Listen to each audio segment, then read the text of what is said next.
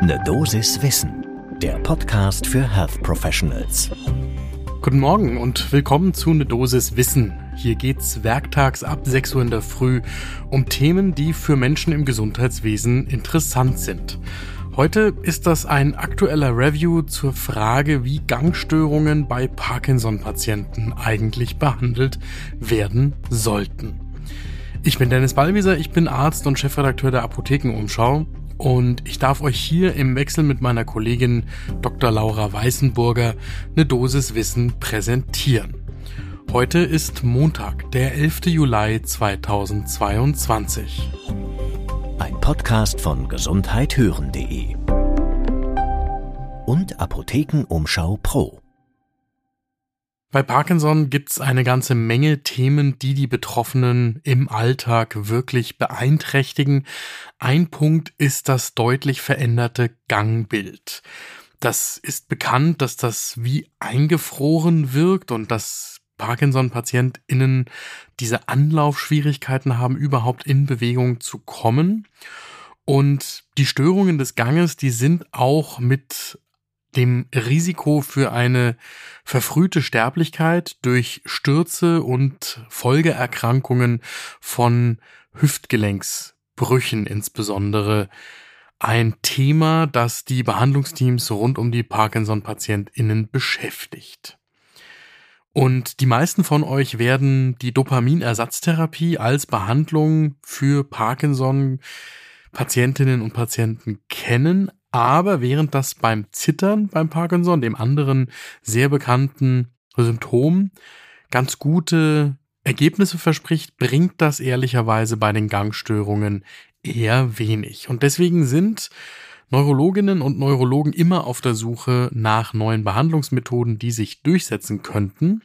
Dazu gibt's aktuell eine spannende Übersichtsarbeit im Journal of Neurology von einer Arbeitsgruppe aus Dänemark und Großbritannien, die einen genaueren Blick lohnt zum ersten Kaffee des Tages.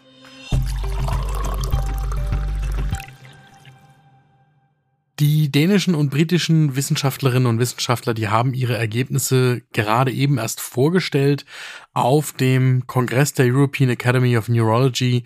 Der fand Ende Juni in Wien in Österreich statt. Und da gab es eben auch diese Arbeit beziehungsweise einen Bericht über diese Arbeit, die aktuell im Journal of Neurology nachzulesen ist. Wir verlinken das natürlich in den Show Notes. Zum Studiendesign. Da sind 148 andere Studien in diesem Review untersucht worden, die ganz unterschiedliche Interventionen bei Parkinson-PatientInnen analysieren. Zum Beispiel die Wassertherapie, also dass Parkinson-PatientInnen im Wasser betreut werden, weil das Wasser natürlich die Bewegungen leichter auszuführen macht und man sich dadurch Erleichterungen zum Beispiel auch beim Gehen verspricht. Dann zum Beispiel das Dual Task Training, bei dem zwei verschiedene Aufgaben, einmal motorisch und dann kognitiv, gleichzeitig bewältigt werden müssen und man sich dann eben erhofft, dass beide leichter von der Hand gehen. Oder die sogenannte repetitive transkranielle Magnetstimulation, also Magnetimpulse, die die Nervenzellen im Gehirn anregen, stimulieren sollen und dadurch die Symptome lindern. Der primäre Endpunkt dieses Reviews war Veränderungen objektiver Messungen des Gangbildes vor und nach der Intervention. Es gab da vier Kategorien. Einmal der dynamische Gang, dann die Fitness, die Balance und eben das Einfrieren der Bewegungen. Zu den Ergebnissen. Insgesamt gab es leider bei den 148 Studien nur eine Handvoll von Interventionen überhaupt mit statistisch signifikanten Veränderungen. Die größten Effekte bei den dynamischen Gangmessungen gab es tatsächlich bei der Wassertherapie kombiniert mit einem Dual Task Training. Also Einmal, das Ganze fand im Wasser statt für die Parkinson-PatientInnen und dann mussten sie eine motorische Aufgabe mit einer kognitiven Aufgabe kombinieren. Ähnlich effektiv war noch ein Kraft- und Gleichgewichtstraining. Auch wenn es um die Fitness bzw. die allgemeine Gehfähigkeit ging, da war die Wassertherapie wieder vorne dran, auch die hochfrequente repetitive transkranielle Magnetstimulation hat einen gewissen Effekt versprochen. Und schlussendlich muss man sagen, gegen dieses bekannte Einfrieren des Ganges gibt es bisher keine Intervention, die da signifikante Ergebnisse gebracht hätte. Deswegen fällt das Fazit der WissenschaftlerInnen auch selbst, naja, etwas Verhalten aus. Sie sagen, es gibt einige Interventionen, die die Gangsymptome verbessern können, aber eine echte Empfehlung für eine überlegene Maßnahme, die können sie nicht aussprechen. Was außerdem noch gesagt werden muss, ist, dass das allesamt Studien sind mit kleinen Probandenzahlen. Wir haben Heinz Reichmann gebeten, das für uns einmal einzuordnen.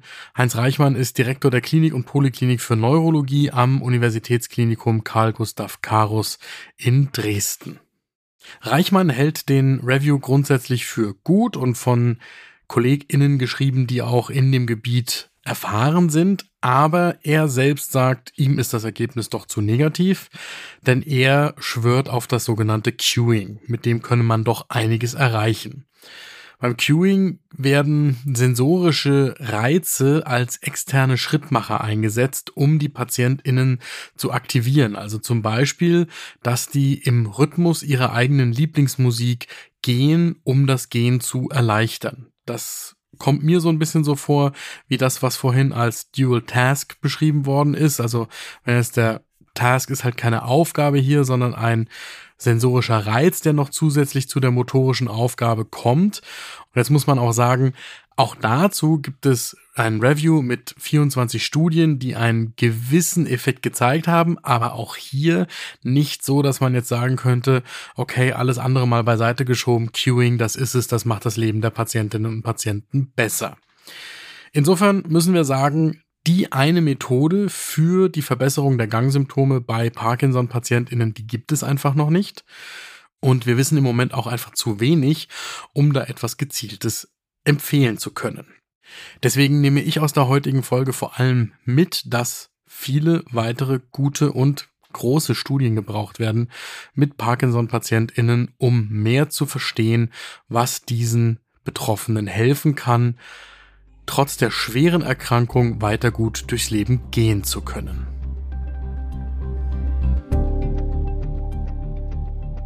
Das war eine Dosis Wissen für heute. Die nächste Folge gibt's morgen ab 6 Uhr in der Früh überall da, wo ihr Podcasts hört.